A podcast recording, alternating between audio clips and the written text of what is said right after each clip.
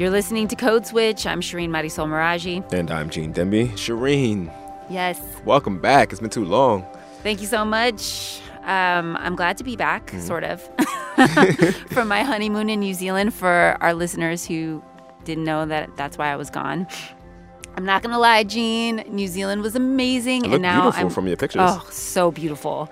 And now I'm totally obsessed um, with the filmmaker Taika Waititi. That's a dope name. Yes, he's from New Zealand. He's mm-hmm. half Maori, half Russian Jew. He's 100% brilliant. I see what you did there. and he's super down with his Maori culture, and mm-hmm. it's obvious if you watch his films. He has a film called Boy, amazing. Okay. A film called Hunt for the Wilderpeople. I'm about to watch um, this mockumentary that he did called What We Do in the Shadows, which is like this vampire comedy mockumentary. Okay. Okay. anyway, I want to have him on Code Switch because I feel like there's a lot of Code Switch fodder we can talk to him about. And it sounds like it. It sounds like Taika, if you're listening to this, we want you on the show when you're done directing Thor, of course. Speaking of the show, he's directing Thor? He is. Wow. He's big time now. So speaking of the show, on this week's episode of Code Switch, we are talking about something we've been calling on our team the explanatory comma. It's like Tupac Shakur, comma, the rapper slash actor who did this and that and all this other stuff, and we're going to explain to you who he is. Or, you know, Taika Waititi, right. the filmmaker from New Zealand. He's part Maori, part Russian Jew, and 100% brilliant. So that little aside there, that's the explanatory comma. And it's not really a hard and fast line when we should use it. And for our Tupac episode, we didn't do any Pac explaining at the beginning, right? We just went into it. This is how it sounded. I know how it's gonna be when I die. It's gonna be no noise. You're gonna hear people screaming. I'm gonna fade out. If you don't recognize that voice, I'm not gonna lie, I'm judging you a little bit. it's Tupac Shakur from an MTV interview back in 1995. Pac died 20 years ago this week, and he's done anything but fade out. So, some of you felt left out from the very start of our Tupac episode, and maybe it's because we didn't use that explanatory comma in the beginning. Yeah, in fact, we got an email signed quote 54 year old white woman still trying to learn something. She writes, and this is a condensed version of her email. Mm-hmm. I'm a podcast subscriber to Code Switch and I really enjoy your show. I just listened to the segment on Tupac. This particular show felt like an insider's look at a beloved entertainer. I feel kind of sad now because I felt like throughout the segment, I was looking in through the window. I wasn't ever invited inside. I can see that you love Tupac, but you never helped me to love him. I'm disappointed. So, Shireen, there's obviously a lot of stuff going on in that letter, um, mm-hmm. a lot of mm-hmm. expectations she had. But for our purposes, it got us wondering when is it appropriate for us to explain stuff that we think people should know? And when is it appropriate for us to just let people figure it out in context? And how right. do you decide when to let people just look through the window, as she said? So, Shireen, you know, this reminds me a little bit of the many conversations we've been having lately about, you know, being a racial ambassador. Yes. A lot of people also emailed us to say, you know, they're tired of using these explanatory commas in their personal lives. They're tired of being ambassadors, they're tired of explaining things and they don't want to do it anymore. And it's not just black and white or brown and white. There's definitely stuff lost in translation when we're talking to each other, right? Absolutely. Absolutely. The references we don't get all the time. So we wrestle with this question every time we do an episode mm-hmm. and every time we write a story. When do we use the explanatory comma? When don't we? Mm-hmm. And we invited Hari Kondabolu on the show to help us think through the conundrum. we'll be joking up with him after the break. And here goes the explanatory comma. Take it away, Shireen. Hari Kondabolu is a comedian who talks about race and has a podcast of his own called Politically Reactive. That was good. They do an outsized version of what we're calling the explanatory comma on their podcast, and they call it Hold Up, Wait a Minute. It's like you want to reach as many people as possible, you have to do it, and I do it reluctantly. Don't go away. This is Code Switch. Let's take a moment to thank and share a message from our sponsor, LearnVest. Did you know the average indebted American household has over $16,000 in credit card debt? And 31% of Americans have zero retirement savings? The good news is, LearnVest is here to help. LearnVest is redefining financial planning by making it affordable and accessible to everyday Americans. When you work with LearnVest, You tell them what you want to accomplish with your money, and they'll create a customized financial plan to help you get there. To see a financial plan and get a $50 credit, go to learnvest.com slash code switch.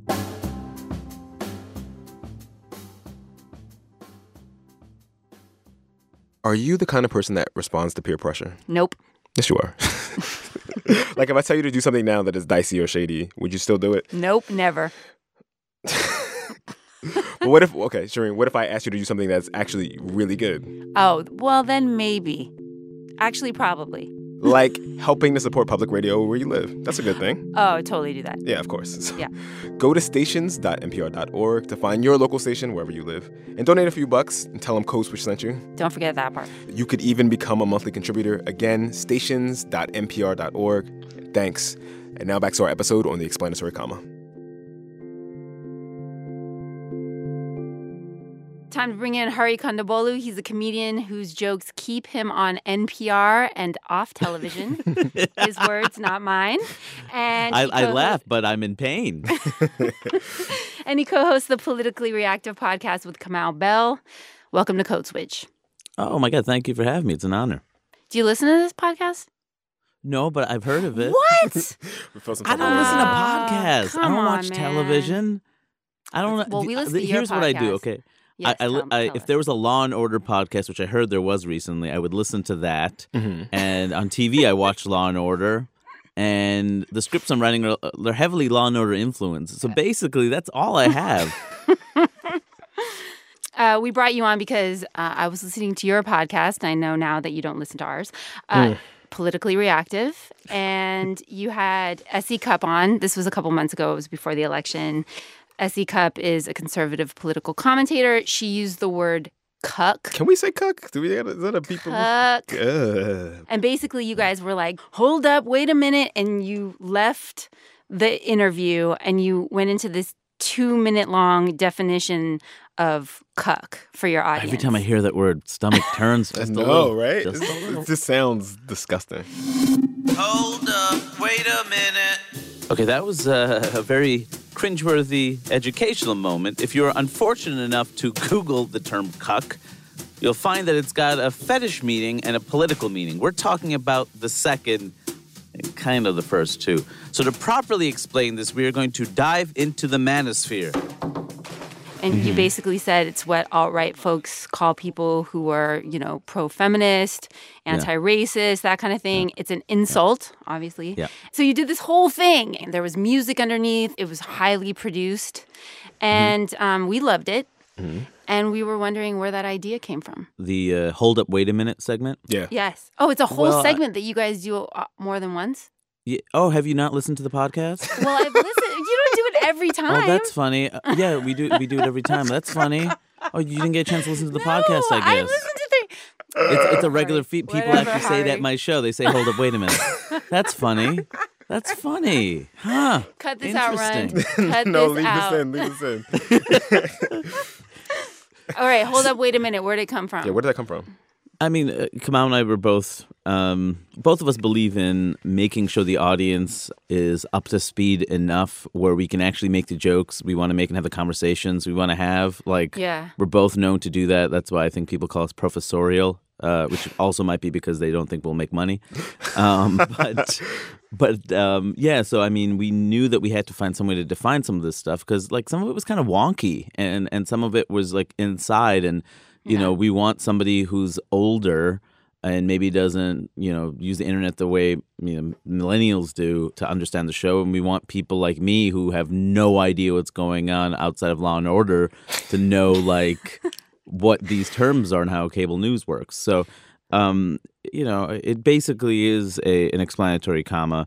But as long as it gets us up to speed, then after that point, you know, we can really push the conversation further.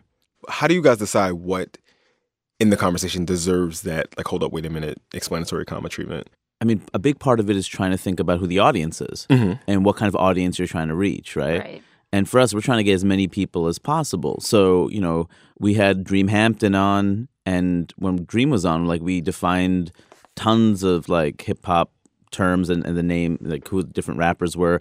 And while I was doing it, because that's the thing, I thought about the fact that, like, I hate the fact we're doing this so older white people understand. Yeah. Yeah, that feeling. And at the same time, I want them to understand because these figures are not just rap figures. They're important figures. Tupac is, to me, a historical figure. He had a great deal of influence. The same thing with Biggie. You have to mention both, otherwise, it's bad. And also, I'm from the East Coast. yeah, thank you. And Whatever. I'm from the West Coast. you. Tupac. But like, I want everybody to be on the conversation. I want people to know who these people are that I'm referencing in the songs, and you know, this is part of the culture I grew up with, and I feel like they should get it. But at the same time, while I w- was explaining it, you know, I was kind of pouting, like, "Who doesn't know who LL Cool J is? Are you serious?" Mm-hmm. So you, You know, were being things like that. transparent about that. You were you were like, "Come on, dummy I yeah, when I think it's something that people should know, or or more often than not, where I think it's stuff because you know the whole idea of the explanatory comma often ends up being stuff that is uh, about people of color, marginalized groups, because of how white supremacy works and what gets put out into the mainstream. Like ours is the stuff that has to get explained. yes, yeah. exactly. So, like to me, I wanted to explain it because I want to reach as many people as possible because we're talking about lots of complicated and big things, and at the same time, I wanted to make it clear to to listeners who do know what I'm talking about that you know this is this is also for us, and mm-hmm. you shouldn't feel like you know this section isn't for you, and me reacting that way is my way of winking at you. Okay, that that is a thing that I think we feel a lot, right? It's like, oh, are we are we talking to white people here when we do that? You know what I mean? That Yeah. that sort of specific anxiety over like- Really? yeah, I mean, NPR, really? I know who would have guessed. Um, but there's other stuff where you're like, oh, if you don't know that, you can just Google it. Like you can you can miss that reference. It's fine. It just feels one sided. I mean, that's the part that frustrates me the most. Like, really, Yes. NPR? Like, you think I know who Marina Abramovich is? Like, I have no idea who that is. he- she's like a performance uh, artist, and you know, she did a thing with Jay Z once, which was a big mainstreaming, and then she complained about it later. And uh, There was probably no explainer after her th- name. no, there's no Right. explainer, or not one that felt equivalent to, you know, like the Tupac example that you gave. Like, I feel like it speaks volumes about who an audience is, who they're targeting, who is valued. Uh, when it's only one sided, so I don't I don't mind the comma. I think it's important to put people on the same page. I mind when it's not fairly distributed. Do you and Kamau talk to your producer? Do you talk to each other and say, "Oh, you know, we wish we would have explained this thing better"? Um, when you listen back to the podcast, and do you have any Yeah. examples of where you were like, "Ah, we probably lost people when we were talking about such and such"? Yeah, I mean, you know, because the turnaround time for the podcast, because it's weekly, you know, and, and both their schedules come out, and I have really busy schedules, and so it becomes really difficult. So sometimes we miss a few things, but certainly uh, during the, um, you know, Hasan Minhaj episode, you know, we defined a few things, but there was a ton of comedy references that we didn't explain. Like he said some words in Hindi that we didn't explain, like biryani. Like we didn't explain what biryani is. And I would like to think people know what biryani is, but that's a on NPR. People would explain. I would hope biryani. Actually, I don't hope. You they, would hope, they- uh, yes. th- yeah, I, I, I would hope they wouldn't. I mean, I guess I would only say hope because if nobody knows, at least they know this is delicious dish exists, and it's not just like the, you mean the Eastern version of paella. I mean, I would lose my mind. I would lose my mind. Yeah, that's the other thing. Like, what if you do the explanatory comma wrong? Like, what if you say if you, your explanation is actually trash? Yeah, I mean, you, you got to be careful because then you, you're, it it almost causes more damage, right? Mm-hmm. You know, and and also the how you minimize something that's important to a group of people, like you know, explore, to, the thing with hold up, wait a minute on our podcast is that we can go for a while. I mean, that's part Yeah. of what makes it great. An explanatory comma, you can't write a page after a comma and then end the comma and continue the sentence. I mean, you really have to be brief, and it's going to be minimizing. So you know, sometimes I wonder, like. Uh, Should we actually just do a parenthesis after and just make a longer explanation, or is, is a footnote better Uh, in written form? I mean, or is there another way to do it? Because I think sometimes you really have to put time in to to define the terms and define the people, and it's worth it if people get a, a fuller picture. Do you think other people of color need the, the comma sometimes to understand each other, right? I mean, Yeah. it's not just white folks who don't get it, right? I mean, often on our Oh, team, yeah. sometimes we talk to each other and I'm like, I have no idea what you're talking about right now. Yeah, I mean, sometimes I think you know the, the white people is also kind of a slang, right? It's like for for a larger thing, like white supremacy or privilege or whatever Sure. else. Mm-hmm. But like you know, you know, it doesn't always just mean literally all white people. That's not what it means. But it's kind of we're all being forced to live in a system of white supremacy, and therefore the majority of the references we're going to get fed are things that are dominant in white culture and is claimed to be American culture and only American culture. Hmm. And then we have our other stuff, you know, like our, our family stuff, our community stuff. And, you know, that's that becomes our other consciousness. But still there's that overarching everything is filtered through a white lens. I'm gonna know a certain version of history. I'm as ignorant about black history, maybe not as ignorant, but I'm certainly more ignorant about black history than I should be if mm-hmm. I was taught properly about how this country actually was created. And that's because, you know, this is again, system of white supremacy. That's that's how that works. You know, Right. we are less than. So yeah, So- I think it's it's not just white people. What about in your comedy? Is, is it different or the same? You know, I was listening to mainstream American comic. It was recorded in Portland, Oregon. So I'm assuming that most of your audience was white. Actually, you made a bunch of jokes about how mm-hmm. everyone's white. I mean, Portland's so white that when I see a white dude with like face tattoos, I consider them a person of color at this point. Minority head not. Stay strong, brother. Stay strong. I hear that at my shows in the in cities like Portland, like every person of color is there and they know each other and they're like, oh my god, it's everybody. Um, This and is it's all of and it's still mostly white. So do you feel like you have to explain things in a different way in Portland than you do in Queens or something? um, Do you a- add more explanatory commas to your comedy? it's sometimes I mean you can kind of tell based on how the crowd is reacting to certain things. If they're getting it, I don't. You know, I'd prefer not to unless like you know I have a joke on the on my first album, Waiting for 2042, about roots. And I, you know, have to explain what roots is to a lot of people. You have to explain what that ex- roots is? Yeah, you'd be surprised. When I made the joke initially, like people just froze up. I'm trying to walk by these two people on the street when I overhear what the black woman is saying to the white child. This is what she's saying. Toby, your name is Toby. Can you say it? That's your name. Say it. Your name is Toby. Your name is Toby. One, two, three, four, five. Seven. All right, all right. About about 20 of you in the core demographic. Um, for the rest of you who are like, why is this interesting? His name's Toby.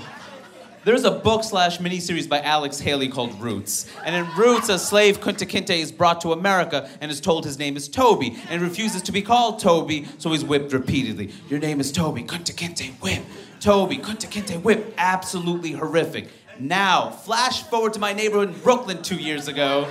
I saw a black woman tell a white child that his name was Toby. And there was nobody else there to see this. It was just me the whole time, like, what the f- wow. Wow. I have been in a writing slump. This is perfect. you know, all of a sudden people remembered Roots, or the people who didn't know what Roots was, like they got the joke because I kind of explained it and then made the joke again, and that kind of, and the idea that I would explain it would be funny, but you know that was a, a clever way to do it. Um, because I was frustrated that a joke I felt everyone should know about, you know, things aren't fair and the knowledge that we should know we don't know.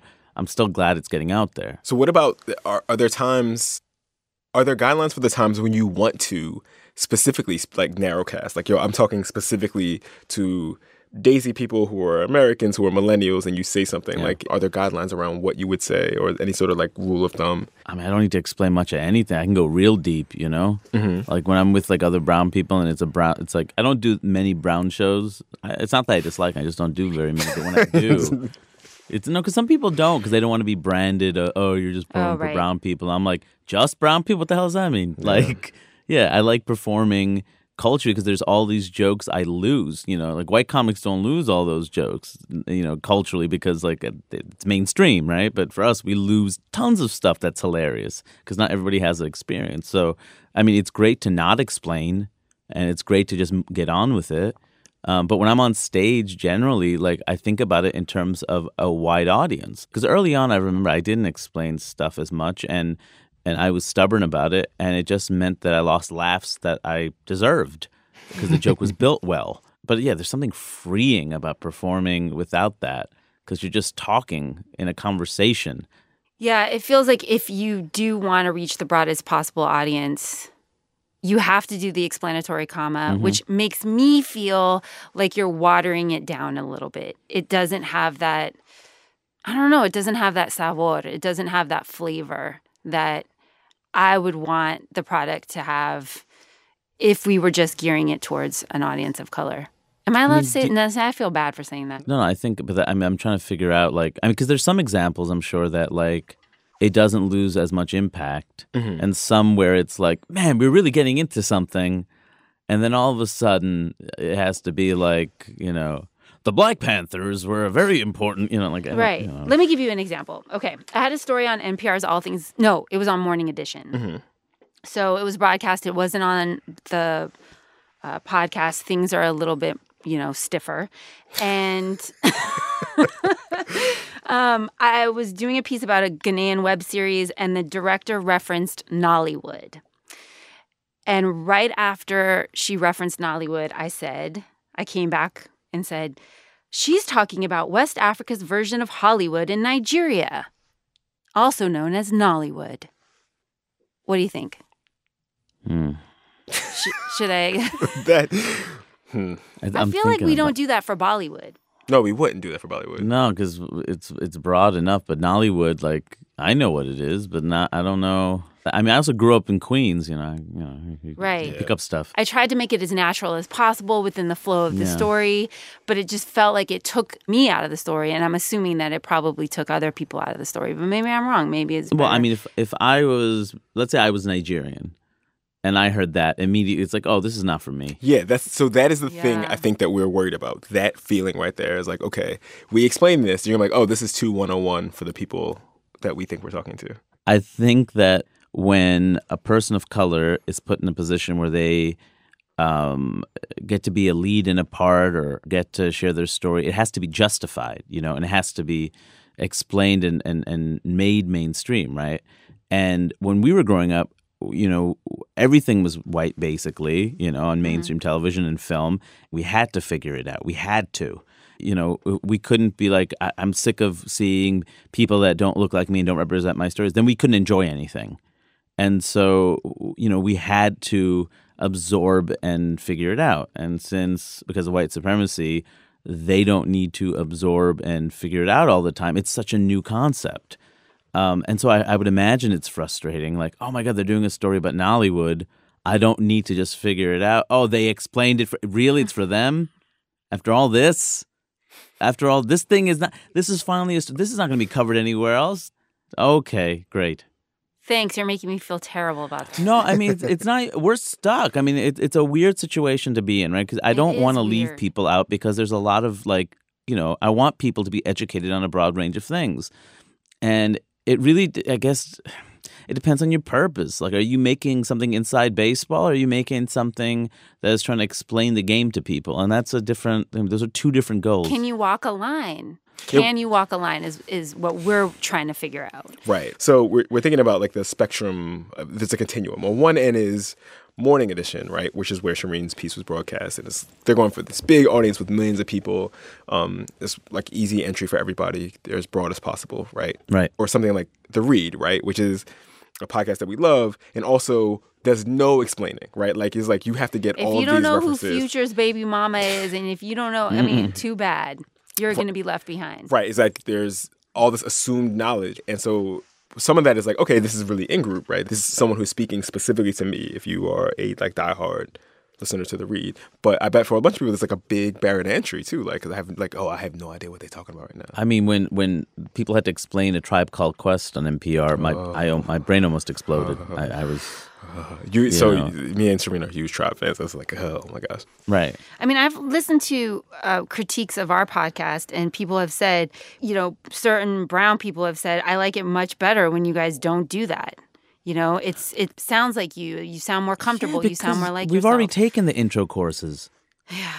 You know what I mean? Like that was ev- like you know our lives. Like we've already done all that work. Why do we have to fall behind because somebody else didn't do the required reading? Hmm. I feel like you started this out being a real promoter of the explanatory comma, and I feel like you're now on our dark side. No, I'm I'm kind of in between. I'm like it depends on what your purpose is, right? It's nuanced. If like it's like you want to reach as many people as possible, you have to do it, and I do it reluctantly, but I do it, and I find I try to make the most of it. So I'll try to make a joke out of it. I'll make sure I express some frustration. I try to make it clear that like this is something you should know. I don't want people to feel bad, but I want you to know that this is important to a lot of people. I mean, until there's a fairer media representation, until we're taught in schools a broader range of history, like this is the way it's going to be. And until that time, like I'd rather people get educated and be on the same page and be able to understand bigger ideas than not. I feel like we should leave it right there. I think so too. yeah, because what better way to leave something with a comedian than something that was so sad and depressing? Misery loves company, though. I actually felt good after I heard you say that. I was like, okay, we're not alone. Yeah, no, it's it's definitely something I'd shared, and um, I mean, geez, I have a joke, uh, a couple of jokes now where I have to do the comma. Basically, the one's about mangoes. Tell Which- us, Do it. can you do it? I mean, Um, we're not paying you, but can you do it? Um, like I say, like Indian people love uh, love mangoes. You might be thinking, I love mangoes. No, you don't. You like mangoes. Indian people love mangoes. And I explain what that means. Is it like the, the biting off the top and sucking out the, the juice? yeah, That's what we do in Puerto Rico. and and I say it's like The Walking Dead. We just like take the skull and we just like, and then I make a reference I don't explain, but hope people figure it. And then there's things like this that get said. I want to suck the seed. No, I want to suck the seed. and like people get it, get it. And if not, you figure it out. You go buy yourself a mango. It's delicious. It's a, it's a good experiment. Hari Kondabolu is a comedian. He is the co-host of Politically Reactive. He has an album out right now called Mainstream American Comic. Thank you for rocking with us, man. Appreciate you. Yeah, thanks, man. Appreciate it. All right, y'all. That's our show. As always, we want to hear from you. Email us at codeswitch at npr.org. Follow us on Twitter at NPR Codeswitch, obviously. You should definitely, definitely subscribe to our podcast wherever fine podcasts can be found or streamed. and wasn't it fun, Gene? It was, a such a fun, was a show. episode. I didn't want Hari to go away. Yeah, I know. It's good to have some lightness, you know. I loved it. Can we have him on all the time? Absolutely. I mean, All I ain't right. trying to pay him, though. You know what I mean? How, how do our producers feel about that? I don't know, but our producers of this podcast are Uh-oh. Rund Abdelfatah and Walter Ray Watson. Slick. And our editorial assistant is Leah Donnella. Original music by Ramtin Arablouei. Much love to the rest of the Code Switch team Adrian Florido, Karen Grigsby Bates, Kat Chow. Our editor is Keith Woods. I'm Gene Demby. We're back next week. And I'm Shireen Marisol Meraji. Be easy. Peace. And people from the Philippines, people from Mexico, you know, people from the Yes. islands, anywhere where there are mangoes, people talk to me about their mango experience, and it becomes this great unifying bit. The only thing I know that unifies people of color more than mangoes is uh, racism. I've thought about doing a mango podcast. I don't know if NPR would fund it, but I would love to do a mango podcast. So it's just a bunch of people who like mangoes talking about the mango they just ate. What's wrong with that?